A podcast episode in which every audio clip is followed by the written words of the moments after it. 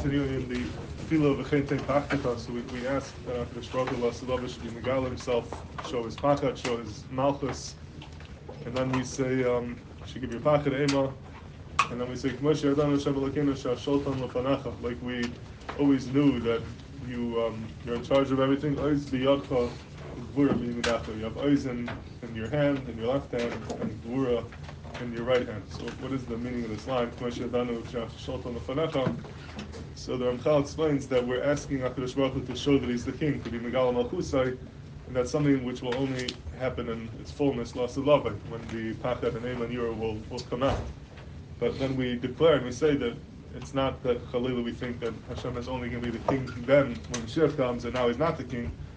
How do we know that Hashem is the king right now, just like he's the king then? Hashem Malach, Hashem Yimlach, Leilam Vav. It's just that right now he decided for some reason to be master his malchus, to hide it, to hide his face, and not to show in a clear way that he's in charge. If he did, that would interfere with Bechira.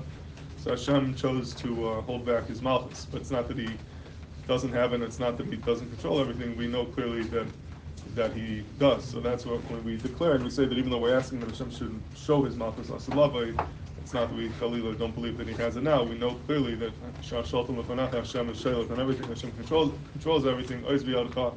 He has strength in his left hand, which Ramchal says refers to Dera. Hashem controls the world through Tava, Gvur B'Minacha, and he has the Gvur B'Minacha, which refers to the Hanhaga Ma'ala Tava, the Hanhaga of Nisim, which those two Hanhagas are true today, like it will be Lasalava, Vishimcha Nara Tamasha Barasan, his name is Nara even today. So everything that's true today, like it will be then, it's hidden. It's the Kisa, and you have to work harder to see it.